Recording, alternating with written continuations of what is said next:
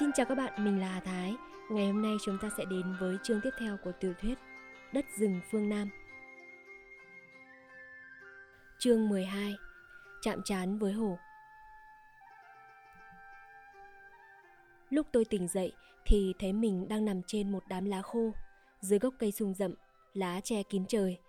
Gió thổi làm những cành sung đong đưa để lọt xuống một vài tia nắng xanh yếu ớt của những vì sao leo lét.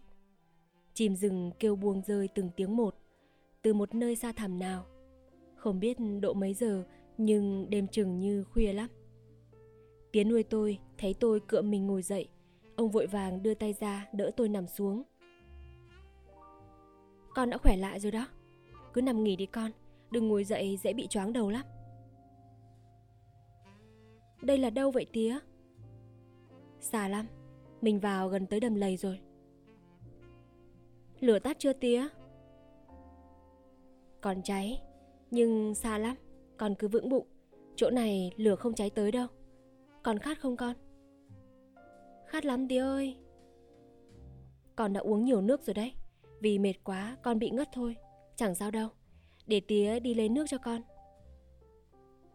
Gần hay xa vậy tía? Đằng kia thôi, con cứ nằm đây mà. Trong ánh tối lờ mờ, Tiến nuôi tôi mò mẫm cởi chiếc túi da beo bên lưng ra, đưa vào tay tôi, rồi ông đứng dậy, bước sột soạt, khuất dần trong bóng tối. Tôi ngồi phát lên, buộc ngay chiếc túi da beo vào lưng y như Tiến nuôi tôi. Bàn tay nắm chặt cán dao găm, tôi nhìn thẳng về hướng ông vừa đi. Rừng khuya im ắng, tiếng côn trùng tỉ tê tận những chỗ mông lung nào, lâu lâu hốt nhiên im bặt một lúc, càng làm cho bầu không khí vắng vẻ trở nên im lặng một cách đáng sợ. Hồi lâu, bỗng nghe có tiếng chân dẫm sột soạt trên lá khô. Tôi vừa mừng vừa sợ. Tía về đấy hả tía? Tôi vụt hỏi to lên. Ờ, tía đây, có nước rồi đây, An ạ. Tía nuôi tôi vừa táp, vừa đi dò từng bước đến chỗ tôi đứng. Hai tay ông bưng một chiếc lá môn đựng đầy nước. Tới kể miệng vào chiếc lá, uống ừng ực một hơi. Nước ngọt lắm, chỉ hơi có chút vị bùn và phảng phất mùi cỏ.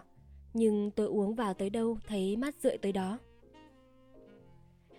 Tiến nuôi tôi nhồi thuốc lá vào tàu, bật lửa lên đốt hút một hơi dài.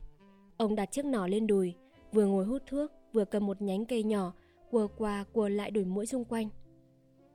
Tôi nằm xuống đống cỏ, chân tay mình mẩy đau nhức như dần. Tôi lờ mờ nhớ lại trận cháy rừng khủng khiếp vừa qua. Không biết má nuôi tôi, thằng cò, mà cả con luốc nữa. Ở nhà có xảy ra chuyện gì nguy hiểm không? Đêm nay tía con chúng tôi còn chưa về. Chắc má nuôi tôi và thằng cò ở nhà lo lắm. Tôi vừa chợp mắt, thiêu thiêu ngủ, bỗng nghe tiếng nuôi tôi gọi. An! Một tiếng cộc lốc. Bàn tay ông nắm lấy tay tôi lùi phát dậy. Trèo lên cây sung mau đi, con. Cọp hờ tía? Tôi vụt tỉnh hẳn, hỏi ngay. Ừ, mau đi, nghe tiếng con chim lệnh kêu rồi. Tôi ôm cây sung trèo lên. Mọi ngày tôi trèo nhanh như sóc, nhưng giờ đây tay chân cứ trượt mãi không bám vào thân cây trèo lên được. Tiến nuôi tôi đưa bàn tay lên đỡ gót chân tôi để tôi lấy tựa. Tôi trèo bên trên, ông trèo bên dưới. Gần tới một chạc ba, ông dướn người lên để tôi đạp chân vào hai vai ông, đu người thốc lên. Tôi đã có thể lần trên các nhánh cây, leo cao một mình được rồi. Tiến nuôi tôi ngồi lại chỗ chạc ba, tay cầm nỏ đưa mắt nhìn quan sát. Chúng tôi vừa ngồi yên chỗ trên cây thì nghe tiếng con chim thiêng vẳng tới. Bong, bong. Tiếng con chim lệnh kêu một hồi dài. Cả rừng im bặt. Tôi bám chặt hai tay vào một cành cây. Tiếng bong, bong, rói. Âm vang rất xa, như một thứ tiếng ngân vang kim loại. Một thứ tiếng đồng tiếng sắt xé tan màn đêm, làm thức tỉnh và kinh hoàng tạo vật. Nó bay kêu chỗ nào, có cọp tới ngay chỗ đó. Nó là con chim ma bắt đường, những oan hồn bị cọp ăn, nhập vào con chim, đưa đường cho cọp đi tìm bắt người khác. Có hồn khác tới thay thế thì những oan hồn kia mới đi đầu thai được. Má nuôi tôi đã bảo tôi như vậy.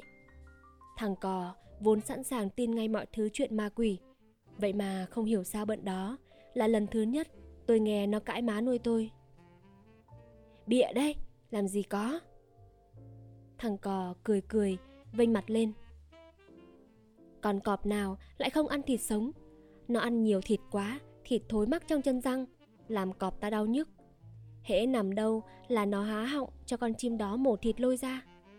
Nó là con chim bẩn, chuyên ăn thịt thối, ăn giỏi bọ trong miệng cọp. Con cọp đi đâu, con chim theo đó, như con nhông con sáo, đi theo trâu vậy, chứ có gì mà sợ nó. Má nuôi tôi nổi giận ngay. Nè, trứng chẳng khôn hơn vịt đâu. Mày học cái sách nào đó của ai mà toàn dạy khôn tao thế, hử có? Thằng cò chẳng những không cãi mà còn nhe răng cười hì hì. Chú võ tổng bảo con vậy đó, mà à. Ôi thằng cha đó thì trời cũng không sợ. Cọp vật hắn không chết thì hắn còn sợ ai nữa. Nói cứ ngang như cua. Dầu thế nào mặc lòng, nó cũng vẫn là con chim báo hiệu của thần chết. Tiếng bong bong coi vang dội trong rừng khuya có một ma lực đáng sợ, khiến tôi nghe một lúc bỗng nổi gai ốc khắp người. Khi gần, khi xa, tiếng chim hình như cứ lảng vàng trong khu rừng này, chẳng chịu bay đi. Tía ơi, lên đây với con. Tôi gọi khẽ thôi, chẳng dám gọi to. Ừ, tía lên ngay. Tía nuôi tôi đeo nỏ vào lưng, trèo lên chỗ tôi ngồi. Ông cởi chiếc khăn bịt đầu ra, vòng ngang bụng tôi, buộc mắc vào nhánh cây. Thế cho khỏi ngã, con ạ. Lửa còn cháy dữ quá, hờ tía. Ừ, còn cháy nhiều. Xa lắm, ánh lửa còn bùng lên nhiều chỗ. Có chỗ trông rõ cả ngọn lửa bốc cháy trên đầu ngọn cây. Một vùng chân trời rực đỏ. Xa xa có những bầy chim lượn vòng trên cao, kêu hu nu. Có lẽ chúng đang ngơ ngác không tìm về được nơi rừng xưa tổ cũ, nên cứ lượn mãi giữa trời, kêu bi thiết đây chăng. Bây giờ bụng đói cồn cào, tôi mới tiếc hai thùng mật và gùi sắp ong non. Đói cũng chẳng sao, chỉ lo mất lối về. Tôi lại nhớ tới cái địa bàn có cây kim lúc nào cũng quay quay chỉ về phương bắc. Nhưng đã có tiếng nuôi tôi thì còn lo gì chuyện lạc rừng trà. Lúc này mà có con luốc ở đây thì mình cũng không đến nỗi sợ lắm. Tôi đang mơ mơ màng màng, bỗng giật nảy người. Không có chiếc khăn an toàn của tía nuôi tôi, buộc tôi vào cành cây. Có lẽ tôi đã rơi xuống đất. Tiếng bong bong, ró. Kêu vang dội ngay sát dưới chân tôi. Tía nuôi tôi nạt một tiếng cọp. Tiếng nạt dội vang rừng. Con chim vụt bay mất. Có một mùi khét lẹt và tiếng chân sột soạt trên lá ở ngay dưới gốc cây. Tôi quên mất cả đói, quên mất chuyện lạc rừng. Cứ hồi hộp nhìn vào tất cả những chỗ nào có bóng tối đáng nghi ngờ. Bỗng nhiên tôi nhớ ngay đến một đêm, má nuôi tôi ngồi đan giỏ bên bếp lửa đã kể cho chúng tôi nghe một câu chuyện về lửa cọp. Đừng tưởng không có ma. Mấy mươi năm về trước, có vợ chồng nhà nọ dắt đứa con trai chống thuyền vào rừng đốn củi. Thuyền đi dưới rạch, còn cọp đi theo trên bờ. Trong khi đó, người vợ cứ đòi dừng thuyền lại cho mình lên bờ đi đại tiện. Người chồng và đứa con hãi quá, phải khuất thùng thiếc ầm ĩ, hò hét đuổi cọp đi. Một chốc sau, lại thấy nó lẽo đẽo theo thuyền. Mà người đàn bà bấn thì cứ nặng nặc đòi nhảy lên bờ. Người chồng phải lấy dây trói vợ lại khi họ tới chỗ lấy củi, bấy giờ người chồng mới tháo dây, cởi trói cho vợ. Và người vợ cũng thôi, không thấy buồn đi đại tiện nữa. Cả ba người lên bờ nhặt củi từ sáng đến trưa, chẳng việc gì. Tưởng là cọp đi rồi, ai ngờ vào lúc mặt trời gần lặn, con cọp bỗng sổ ra, cắn đứt cuống họng người đàn bà. Người chồng và đứa con vùng dựa xông vào gấp thay, chém chúng con cọp mấy nhát, nó mới chạy đi. Trời tối đến nơi, mà bấy giờ nước chiều cũng xuống cạn sát lạch, không đẩy thuyền ra được. Con cọp này sẽ trở lại, xé nát thây vợ ta thôi. Số vợ ta đã đứt cũng đành, Lẽ nào nỡ để chết rồi mà thi thể chẳng giữ được vẹn toàn? Người chồng nhìn xác vợ buồn rầu nghĩ vậy. Chôn thì cọp đến móc mà. Để dưới thuyền Tất nó sẽ nhảy xuống phá thuyền. Anh ta đành buộc thừng Rút xác vợ Treo lên cây móng khô Giữa khoảng đất trống. Chờ sáng mai nước chiều lên sẽ đưa xác vợ xuống thuyền trở về mai táng. Hai cha con đốt một đống lửa to tướng Dưới gốc cây mắm khô. Trước khi trèo lên một cây khác Ngồi chờ bình minh tới. Con cọp cứ quanh quẩn kêu Béo, béo Trong những lùm bụi chung quanh. Về khuya Sương xuống mịt mù Đống lửa mỗi lúc lụi dần Rồi tắt hẳn. Trong ánh trăng xanh lạnh ngắt Người chồng thấy con cọp cứ chạy vòng quanh gốc mắm Lâu lâu lại đứng dựng hai chân sau lên như người Còn hai chân trước thì với với cào cào gốc cây mắm khô. Có lần nó đứng lên, cái thây ma treo trên cành cây lại cười hắc hắc. Tiến nuôi tôi đang xe gai bên trõng, nghe thế bèn dừng lại, hừ một tiếng. Bà, khéo nhát trẻ con. Xưa này, chuyện cọp theo bén cây thây nó vồ thì có. Ừ, mang thây về nhà rồi, nó cũng theo kêu béo béo, sát bên hè suốt đêm. Còn cái chuyện thây ma cười cũng có nhưng sự thật thì không phải vậy. Có mà lại không phải vậy. Ông cứ nói không có dễ nghe hơn chăng? Má nuôi tôi hứ một tiếng ngó sang phía khác không muốn nghe lời tiếng nuôi tôi giải thích có có chứ nhưng không phải cái thây ma cười mà có giống chim khác ăn đêm thường đáp trên cây khô bắt tắc kè bắt thằn lằn hoặc bắt chuột Tình cờ, nó đáp trúng cây cây có treo xác người. Thấy cọp trồm lên, con chim kêu khắc khắc, thì mình cho là thây ma cười. Nó kêu hệt như tiếng cười vậy. Người yếu bóng vía đi rừng ban đêm, nghe con chim khắc kêu, có khi sợ vãi cứt ra quần đấy.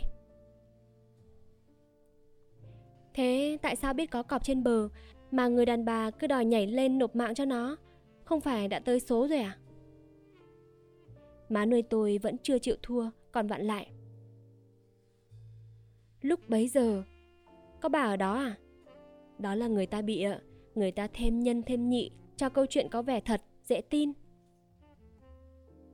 Ông không tin thì mặc ông Tôi cứ tin. Bà cứ tin thì tùy bà. Nhưng đừng có tập cho con cái Có thói quen sợ hãi những chuyện vô lý như vậy Má nuôi tôi tới lặng lẽ cúi xuống đan giỏ, không nói gì nữa. Không biết có phải vì tốt nhịn mà má nuôi tôi không cãi nhau với tiến nuôi tôi nữa hay không. Nhưng câu chuyện hấp dẫn của má nuôi tôi đã bị chấm dứt đột ngột ở đó. Làm thằng cò và tôi tuy không tin nhưng đứa nào cũng ức. Tiến nuôi tôi vẫn ngồi trên một chạc cây, tay cầm chiếc nỏ. Tôi thấy sương bắt đầu thấm lạnh trên vai áo. Tía ơi! Gì thế, con? Nó ngồi dưới gốc cây đó Ừ Tía, tía thấy rồi Đừng sợ con ạ Trong bóng tối đen ngòm Phủ kín một vùng rộng dưới gốc cây sung Có vài mảng sáng lỗ chỗ Ở một chỗ sáng xanh nhờ Có một cái đuôi cọp vẫy qua vẫy lại còn cọp núp khuất đâu trong bóng tối Chỉ thấy khúc đuôi của nó thôi Bắn nó đi, tía Tôi nén giọng run run, dục tía nuôi tôi. Nó không phóng lên tới chỗ này đâu, mặc kệ nó con à. Tôi bỗng nhớ đến chu Võ Tòng với tất cả tấm lòng trìu mến và kính phục vô hạn. Trong đầu óc tôi bây giờ chỉ có hình ảnh chú ấy như anh hùng xuất chúng thôi. Nhất là nồi thuốc đen nhánh sôi ục ục trên bếp lửa. Mũi tên có tầm thuốc từ nồi thuốc đó đang nắm chắc trong tay tiến nuôi tôi đây mà.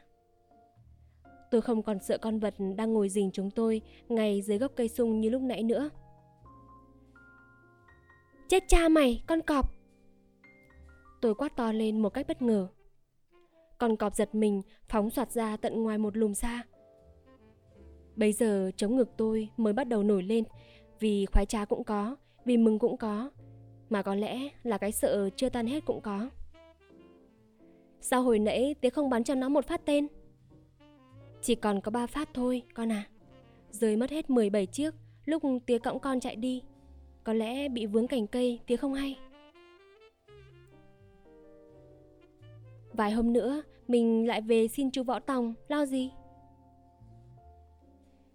Tía đang lo nghĩ về chú ấy nãy giờ đây Ngôi lều của chú chắc chắn đã bị thiêu hủy rồi. Thế tại sao tía không bắn? Tía đã nói là còn có ba phát thôi mà. Chưa cần lắm thì mình chưa dùng, Còn đề phòng thứ nguy hiểm hơn. Còn gì nguy hiểm hơn cọp hở tía? Thằng Tây chứ còn gì nữa. Tía nuôi tôi chỉ đáp gọn lòn như vậy, Rồi ông lặng lẽ thở dài.